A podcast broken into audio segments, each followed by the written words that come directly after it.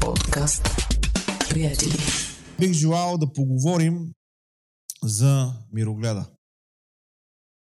Да видим какво Божието Слово ни казва за мирогледа. Също ще използваме един пасаж от а, Първо Коринтияни и там от, 18, от а, първа глава от 18 а, до 25 стихове.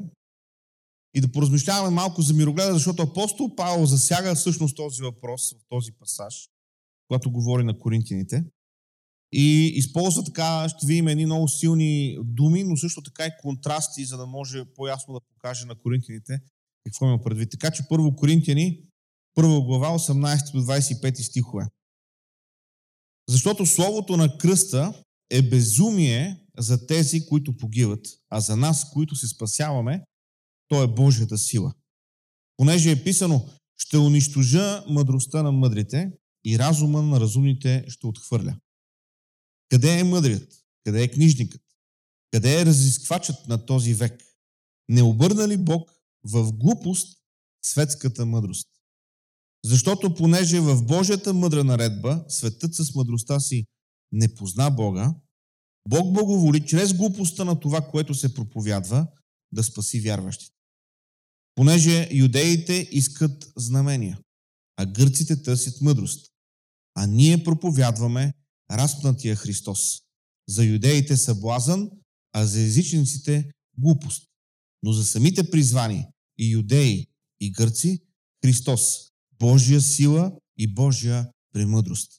Защото Божието глупово е по-мъдро от човеците и Божието немощно е по-силно от човеците. Амин. Както казах, в този пасаж апостол Павел използва един много силен език. Шокиращи думи. Безумие. Глупост. Думи, които със сигурност улавят вниманието на неговите първоначални читатели, думи, които трябва да уловят и нашето внимание. Използва контрасти, за да покаже нещо много важно за вярващите.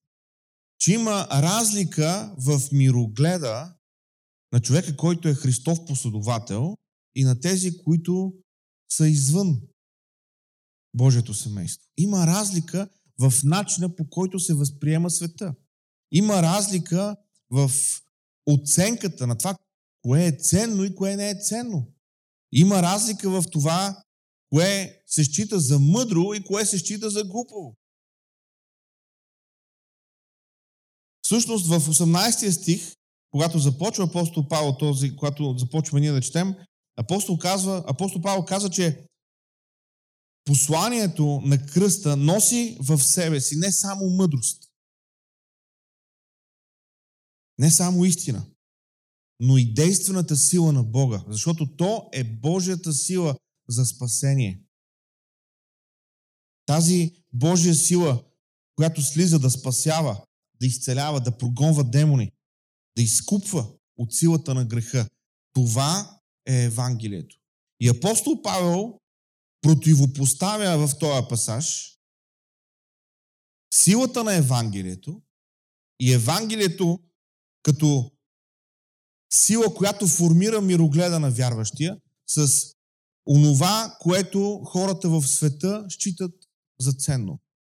Срещу онова, което хората в света считат за мъдро.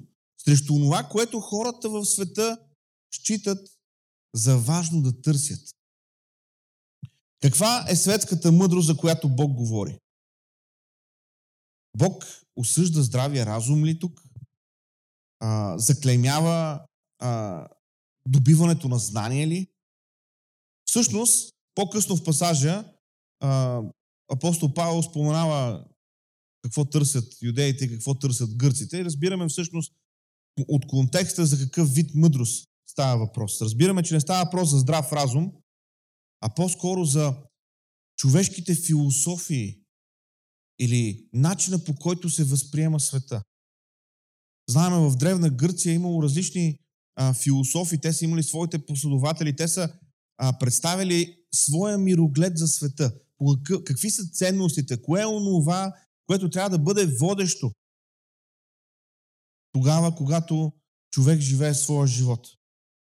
Тази светска мъдрост, за която апостол Павел говори, не е просто здравия разум, който човек добива от наблюдение на света около себе си, а онези принципи, които ръководят живота му. Обаче тази светска мъдрост е оная мъдрост, която изключва Бога. Това е мъдрост, която изтъква човешката независимост и прави човека по-виш авторитет, като отказва да признае разкриването на Бога в Исус Христос. Тоест, по съществото си, човешката мъдрост, за която апостол Павел говори, тя се противопоставя на Христос, тя се противопоставя на Евангелието. За тази човешка мъдрост става въпрос. Тази мъдрост Бог нарича глупост, понеже чрез нея хората не са успели да намерят истината или да стигнат до спасение. Вижте какво се казва в същото първо послание на апостол Павел към Коринтияните, само че третата глава, 19 стих. Защото мъдростта на този свят е глупост пред Бога. Отново какви силни думи. Мъдростта на този свят. Сякаш, ако можем да съберем всичката мъдрост на този свят и да я поставим пред Бога, и апостол Павел казва, всичката тая мъдрост, колективна, през вековете, през хилядолетията събрана, мъдростта на този свят, която отрича Бога, която се опитва да бъде, да направи човека независимо същество, тая мъдрост е глупост пред Бога. Тази мъдрост е глупост пред Бога. Боговестието има силата да ни спасява. Боговестието има силата да ни променя. Но благовестието, Евангелието, трябва да формира нашият мироглед. Кръста трябва да бъде онова, което определя ценностите в живота ни. Вярващия трябва, ако ми позволите да кажа това, да придобие или да има една, едно леко, надявам се да бъда разбран правилно, едно леко презрително отношение към този вид човешка мъдрост. Ние не трябва да си правим иллюзии, че можем по някакъв начин да примириме тази човешка мъдрост с Евангелието и с кръста. Тази човешка мъдрост, за която Павел говори, тя отрича кръста. Тя отрича силата на кръста, тя отрича нуждата от кръста. Човек сам е господар на своята съдба всичко зависи от твоите решения. Истината е в твоето сърце. И можем, нали, всички тия фрази можем да ги наредиме една до друга. Погледни в себе си, за да откриеш истината. Нали? Спокойно можем така да, да изрецитираме фразите на тия модерни гуру учители, да видим, че те не са много по-различни от онова, което е било по времето на апостол Павел. С тази разлика, че по времето на апостол Павел е било, е било доста по-задълбочено, а днес е доста повърхностно и главно консуматорски насочено. Но по същество едно и също. Е, ние трябва да сме наясно кое е плява и кое е жито. Искам да ви кажа, с плява хляб не може да направи. Няма как да примириме плявата с житото. Не може. Можем да, как да кажа, да, да се опитваме да сме по-така благи, толерантни, но в края на краища това е плява. И ние не можем да имаме отношение към плявата, като се едно е жито. И не е жито. Вярващият трябва да има според мен това отношение на, разбира се, първо трябва да разбира тия концепции, да разбира разликата. И след това да има правилно отношение към тия неща. Разбира се, когато сме в своя дом, има неща, които, за които нали, сме а, дали повече пари. Тя, това са неща, които ги пазиме, особено а, да речем, ако имаме скъп сервис, нали, който а, нали, пазиме за специални поводи, не кусаме от него всеки ден, нали, пазиме го за специални поводи. Имаме такива неща, които ние имаме за ежедневна употреба. Тоест различни неща, които цениме по различен начин. Е, няма как всяко нещо да го ценим еднакво. Защото стойността е различна. По същия начин няма как да примириме светската мъдрост с кръста, с Божията мъдрост. Божието Слово ни казва, светската мъдрост е глупост пред Бога. Боговестието и посланието на кръста не трябва никога да бъдат нагаждани към философията или към тенденциите на съвремието. Каквито и да са те. Кръста стои сам по себе си. Кръста е силен да стои сам по себе си. Ние нямаме нужда, а, а, как да кажа, да го правим по-привлекателен. Когато имаме осветление, когато имаме цветове, а, когато имаме пушек, това не прави кръста по-привлекателен. Това е просто нашето лично преживяване. Нашата лична нагласа за преживяване. Кръста няма нужда от, от това, за да бъде привлекателен. И ние не можем да добавим към посланието на кръста. И не можем да добавим кръста към някаква философия или да се опитаме да го помирим с науката. Кръста не е в война с науката. Не можем да добавим кръста към която и да е така наречена човешка мъдрост. Вижте какво ни казва Галатяни, 6 глава, 14 стих. А далеч от мене да се хваля, освен с кръста на нашия Господ Исус Христос, чрез който светът за мене е разпнат и аз за света. Ако Павел можеше да се... Ако, има, ако имаш някой, който можеше да се хвали, Павел беше човек. Той отмяташе всичко това в този списък за най-праведен човек. И на едно място в своите послания той ги изброява всички тия неща. От кое семейство, какво е образованието, какво е правил, какъв е бил и така нататък. Ако някой има с какво да се хвали, Павел има с какво да се хвали. Той казва, аз избирам да се хваля само с кръста. Само с кръста.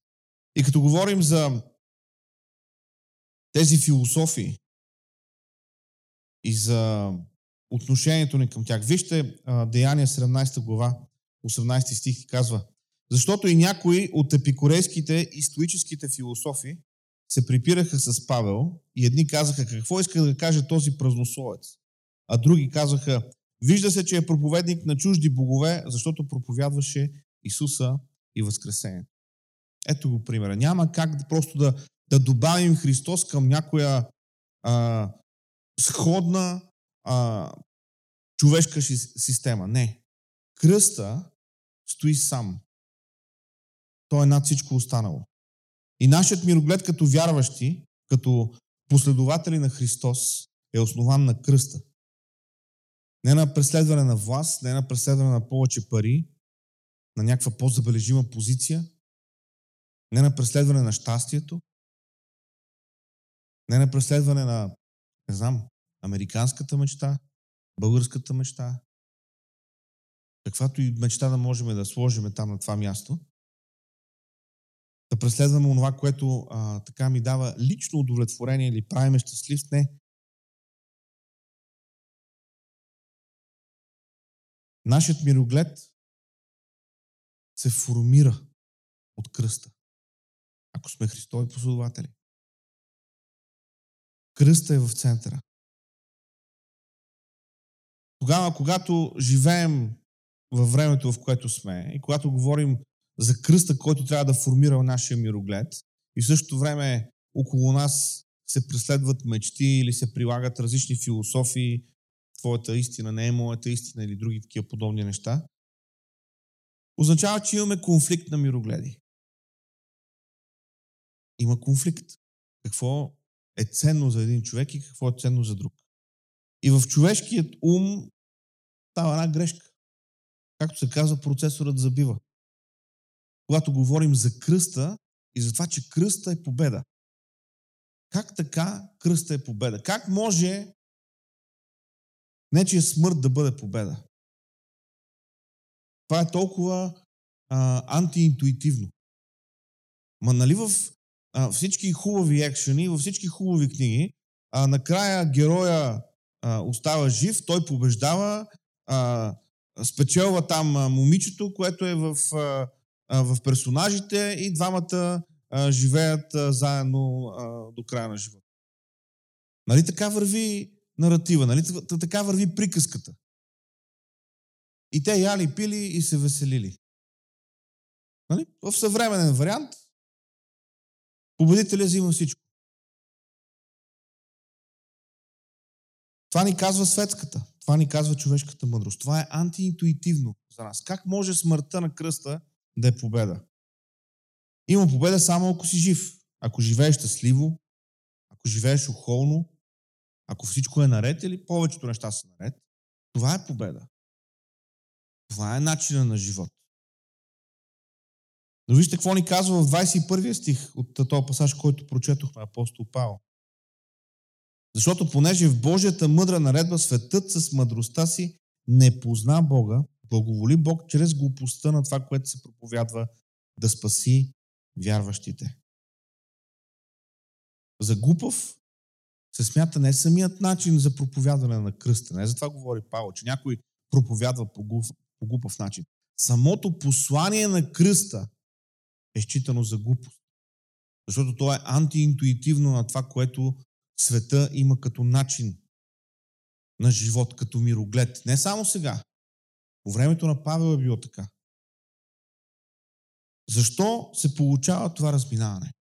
Защо съществува тази разлика в мирогледите? Ма не може ли всички някакси така чудотворно да си уеднаквим мирогледите, да живеем в мир и да бъде всичко наред? Нека ви кажа защо. Защото хората искат различни неща. Хората искат различни неща. И Павел в този пасаж поставя хората в две категории. Или посочва две категории. Той казва, юдеи търсят знамения, искат знамения, гърците търсят мъдрост. Сега тук може много да говорим за груповите характеристики, защото Павел точно по този начин а, конструира своята идея. Гърците като цяло търсят мъдрост. Сега, означава ли това, че всеки един грък по лицето на земята отговаря на тази характеристика? Най-вероятно не. Но общо казано, гърците търсят това. Юдеите търсят друго. Означава ли това, че абсолютно всеки юдей? Най-вероятно не. Но юдеите като цяло търсят това. Тук има много как да кажа да, върху което да говорим, но това е съвсем друга тема. За, за, за груповите характеристики, защото може да си говорим за българите. Какво търсят българите? Какво е важно за българите? Да погледнем историята назад, да видим какво е било ценно за нас. Да видим за кои неща сме плащали най-висока цена в историята си и защо. Както казах, тук има много, но сега не е момента да говорим за това. Павел казва, или кръста е твоя мироглед, или кръста формира начина по който гледаш на света, или това, което искаш, формира твоя мироглед. Защото едните искат знамения, другите искат мъдрост. Но искат нещо и възоснова на това, което искат, се формира техния мироглед. Но Павел казва, или кръста формира твоя мироглед, или това, което искаш и преследваш, формира твоя мироглед. Защо? Защото целта оправдава средствата. Ако твоята цел е да постигнеш нещо, да имаш нещо, ти правиш всичко възможно да стигнеш до там. Адаптираш се, за да постигнеш това, което искаш. Виждате ли колко е простичко Евангелието? Или кръста, или това, което искаш. Но ето тук се проявява човешката гениалност. За съжаление, не за добро. Ние сме взели възгледите на гърците и възгледите на юдеите и сме се опитали да ги асимилираме в църквата. Опитали сме се хем вълка да е сит, хем агнето да е цяло. Хем да направим омлет, хем да не трошим яйцата.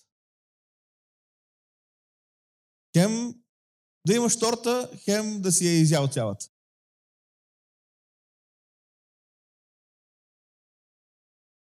В църквата ние сме приели и сме се опитали да асимилираме и да, как да кажа, да комбинираме тези мирогледи и да ги представим като нещо духовно. Като нещо добро. Защо правиме това? Защото искаме да получим нещо конкретно.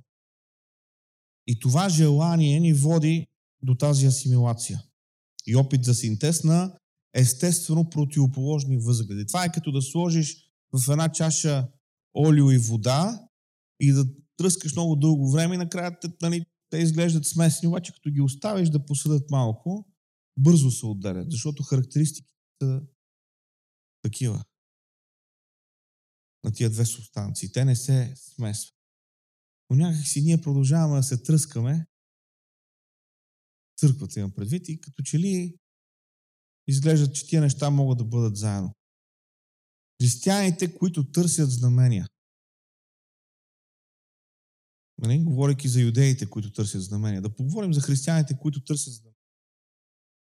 За какво говоря тук? За това, за, а, за отношение към Бога като а, в Библията има различни имена дадени за Бога. Бог е мой изцелител, Бог е моя победа. А, аз бих казал за тези християни, Бог е решител на моите проблеми. Възглед към Бога като такъв, който решава всичките ми проблеми. Много при християни днес са превърнали Бог в някаква християнска версия на номер 112. Като имат а, някакъв вид спешна ситуация, ето тук трябва да се намеси Бог. Отдел отговаря на спешни и важни нужди или на съкровенни желания. Сега, ние в тази църква се молиме за нужди. И ние в тази църква вярваме, че Бог отговаря. И не става въпрос за това. Аз говоря за християни, чието християнство се изчерпва в нуждите, които имат. И в благодарностите за отговарянето на тия нужди. Скъпи приятели, това не е християнство. Това са юдеите, които търсят знамения. И ние сме видяли Бог работи. И учениците на Исус бяха едни добри юдеи, защото когато Исус ги беше изпратил, те се върнаха с добър доклад. Те се върнаха при него и му казаха, Господи, в Твоето име даже бесовете ни се покланят. Ето ги знаменията. Ето го, вау! Колко е прекрасно да се молиш и да виждаш Бог да отговаря нуждите. Колко е прекрасно да се молиш и виждаш Бог да докосва хора. Какво лошо има в това? Абсолютно нищо лошо. Обаче точно в този момент Исус насочи вниманието на своите ученици във възможно най-правилната посока. Той каза, не се радвайте, че бесовете ви се покланят и ви слушат. Радвайте се, че имената ви са записани в книгата на живота. Вечна перспектива, приятели.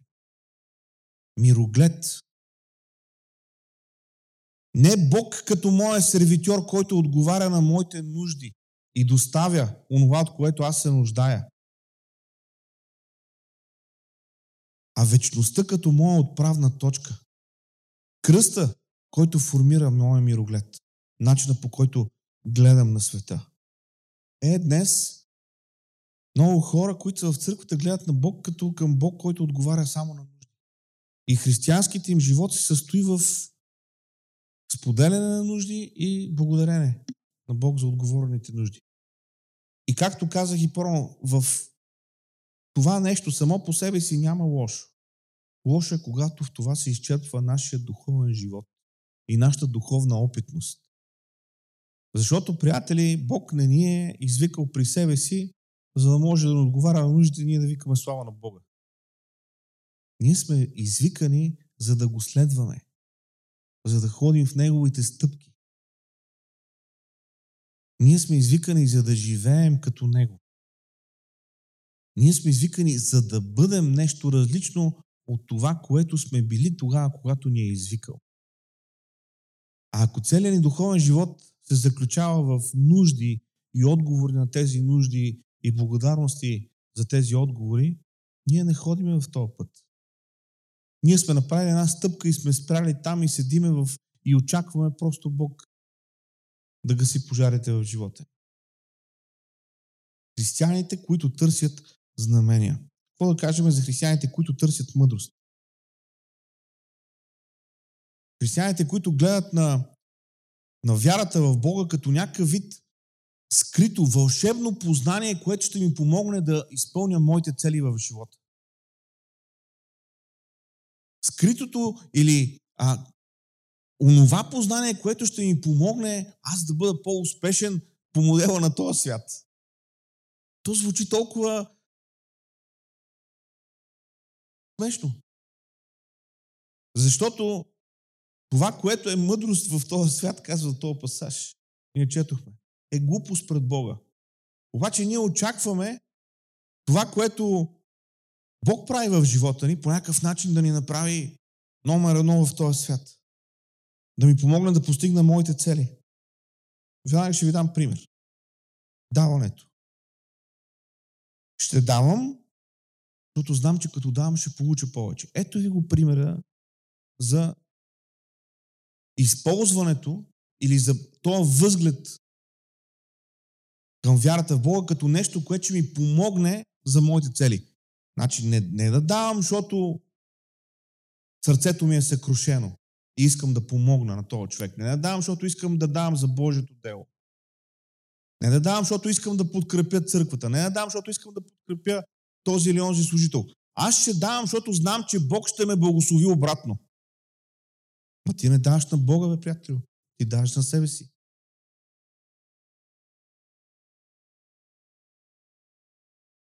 Ако направя това, ако направя това, ако направя това, тогава ще получа това, това и това. Танто за кукуриго. Размяна. Това е като в а, отношение към вярата, като в древността, когато още не е имало пари, на разменни начала. Ние ви даваме сол, вие ни давате сечива, ще се видиме чак другата година, ще размениме кожи. Ние ще видиме кожи, вие ще видите кисело мляко или там каквото прави вашето племе. И така, ще разменяме. Ние даваме Бог на това, на това и това, и той трябва да ни даде някакви други неща. И когато не ни ги даде, или когато пък се случи нещо, което не ни харесва в живота ни, ние почваме да казваме, Господи, защо това се случва в живота ми? Почваме да си казваме, какво, да не съм пропуснал нещо, да не би да не съм дал, да не би да не съм направил. Почваме да търсиме в тая разменна търговия нещо да не е пропуснато. И сме готови да държиме Бог отговорен, що не сме получили онова, за което сме посяли, онова, за което сме дали. Християнството и Христовото учение като средство за реализиране на лични амбиции. Евреите търсят, юдеите търсят знамения, гърците търсят мъдрост. Е, приятели, по времето на Павел той контрастира на тия, които са в църквата, как трябва да бъде мирогледа им формиран от кръста, с тези, които са извън църквата, с това, което те, те търсят. Днес можем да кажем, имаме промяна. Нещо се е променило. Днеска юдеите, които търсят знамения и гърците, които търсят мъдрост, са в църквата и минават за християни. Опитали сме се да съчетаем онова, което не се съчетава. Защото цялата светска мъдрост е глупост пред Бога. И не можем да държим кръста заедно с каквото и да кажем друго. Кръста е номер едно. И кръста трябва да формира нашия мироглед. И въпреки, че виждаме тези мирогледи, тези модели на поведение, често в църквата днес. Трябва да, трябва да си кажем, тези неща не са правилни. Това не е правилно. Това не е, това не е част от християнския живот. Такъв какъвто той е планиран от Бога. Това, което трябва да формира мирогледа на християнина е кръст. Там е съсредоточена Божията сила. Там е разкрита Божията мъдрост. Там там е излята Божията любов към нас. Антиинтуитивно. Против логиката на този свят. Но в абсолютен синхрон с това, което Бог прави. И аз вярвам, че Бог ни предизвиква днес да не се подлъгваме, да кажа така, да не се подхлъзваме по тая плоскост и да се опитаме да, да смесим неща, които не подлежат на смесване. Всеки един от нас, включително и аз, имаме работа в този свят, имаме отношения с хора, имаме клиенти, имаме договорни отношения, работим, имаме неща, които правим. Това, за което говоря днес, не означава да, да бягаме в тири. Означава по какъв начин гледаме на света. По какъв начин гледаме на отношенията си с другите. По какъв начин гледаме на работата. Защото, приятели, ако ние сме Христови последователи, кръста трябва да бъде номер едно в живота ни. Ценностите на кръста трябва да са водещи при нас. И знам какво ще ми кажеш. Някой ще каже, да, ама ти не знаеш. Ти не знаеш аз в каква ситуация съм. Ти не знаеш с какви хора ми се налага да се занимавам. Ти не знаеш в тая, тия хора какви са лоши или какви са... А, вие си изберете прилагателното, което слагате след. И аз ще съгласа, наистина не знам. Но ще кажа следното нещо. Бог е Бог на всяка ситуация. Бог е Бог във всяка област. И тогава, когато ние се нуждаем от чудо, тогава, когато се молим за изцерение, ако дойде някой при нас и ни казва, да, ма ти знаеш, ти не знаеш всъщност тази болест от какво е причина. Ти не знаеш колко сложно взаимодейства този химикал с този човешки орган, а ти искаш така лесно да станат. Нали? Това, ако някой дойде да ни го каже, ние си кажем, бе, това не е насърчително. А в същото време ние използваме същия аргумент тогава, когато се опитваме да обясниме нашата ситуация. Ма ти не знаеш колко са лоши тия хора, ти не знаеш какви са обстоятелствата. Да, не знам. Но знам, че Бог може. И знам, че кръста трябва да формира нашия мироглед. И Бог ни предизвиква днес точно това. Да формираме мирогледа си през кръста на Христос.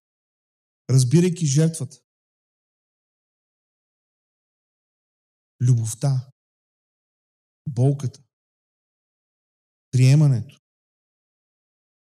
Търпението. Когато говорим за този контраст между мирогледа формиран от кръста и мирогледа формиран от това, което искам. Това означава, че християните са ампутирани от желания. Това означава, че християна няма желания, не, не иска да постигне нищо. Не, не, не става въпрос за това. Бог е дал на всеки един от нас таланти, дал е способности. Бог има път на развитие, на растеж за нас. Тези неща са в нашия живот, както в живота на всеки друг човек. Но ние не можем да си позволим да бъдем управлявани от тези неща. Това е разлика.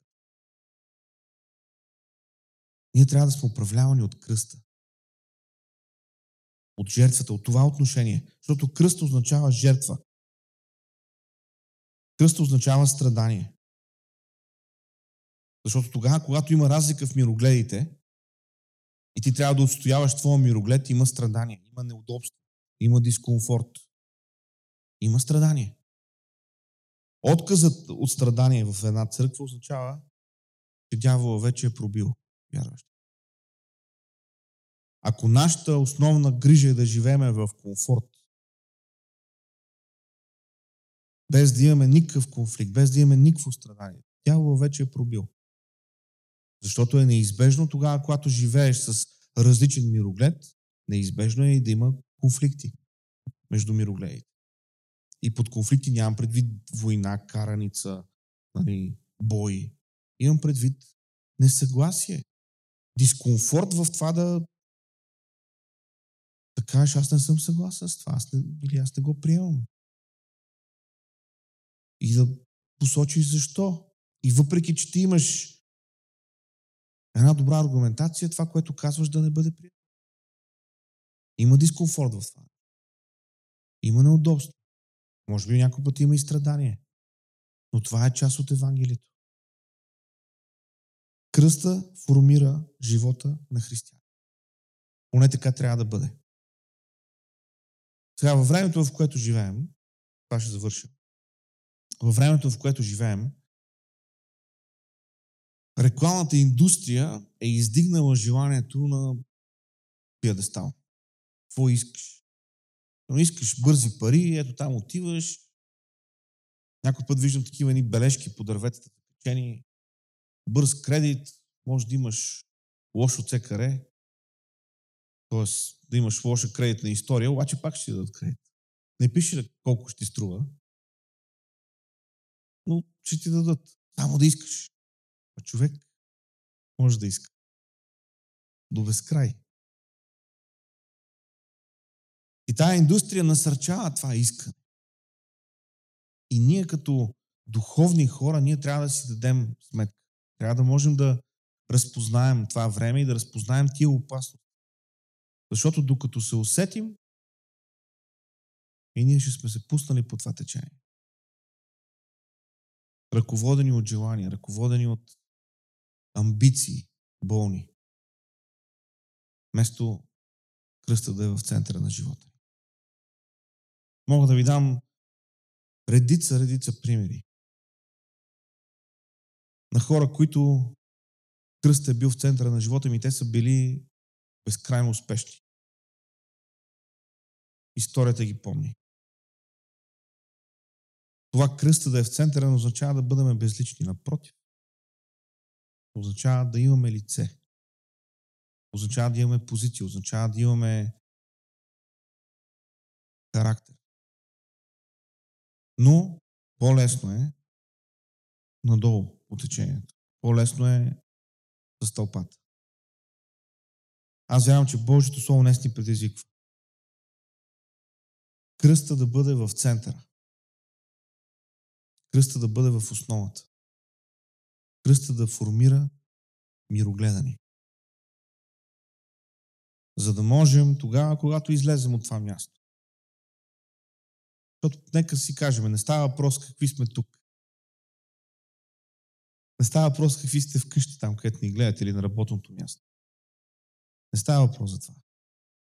Става въпрос какви сме навън, когато излеземе, когато сме по тротуара, когато сме с колегите, когато сме с роднините, с учениците.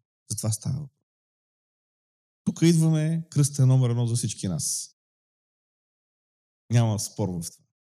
Но когато излезем навън, там е въпрос. Бог да ни помогне. Всеки ден да ходим с Него. Да му даваме място в живота си. Да имаме очи, да виждаме онова, което се случва около нас. И да ни даде силата да устояваме за Него. Амин. Ще приканя, нека се изправим и да се молим. Господи, благодарен сме Ти. Благодарен сме Ти, Господи, за Твоята огромна любов. Изразена там на кръста на Голгота. Благодарен сме Ти, Господи, за Твоето действие в живота. Благодарен сме Ти, Господи, за Твоята вярност. Благодарен сме Ти, Господи, за това, че не си ни оставил и не си ни забравил. Господи, в този ден, сега, когато се молим, Боже, помогни ни да размишляваме и да си дадем сметка, Господи. Кое формира нашия мироглед? Гледаме ли на този свят през кръста или всичко пречупваме през ценностната система на този свят, през мъдростта на, този свят? Господи, помогни ни вътре дълбоко в нас да разберем, че всичката мъдрост на този свят е глупост пред Тебе. Помогни ни да усетим колко силни са тези думи.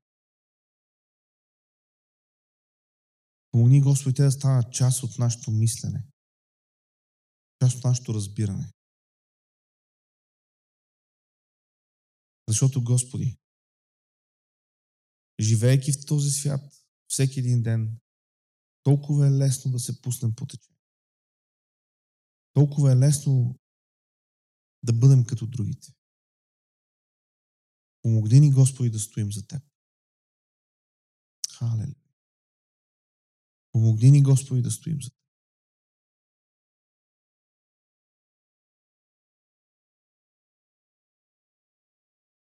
Халелуя. Благославяме Те, Господи. И се молим, работи, Господи, в живота.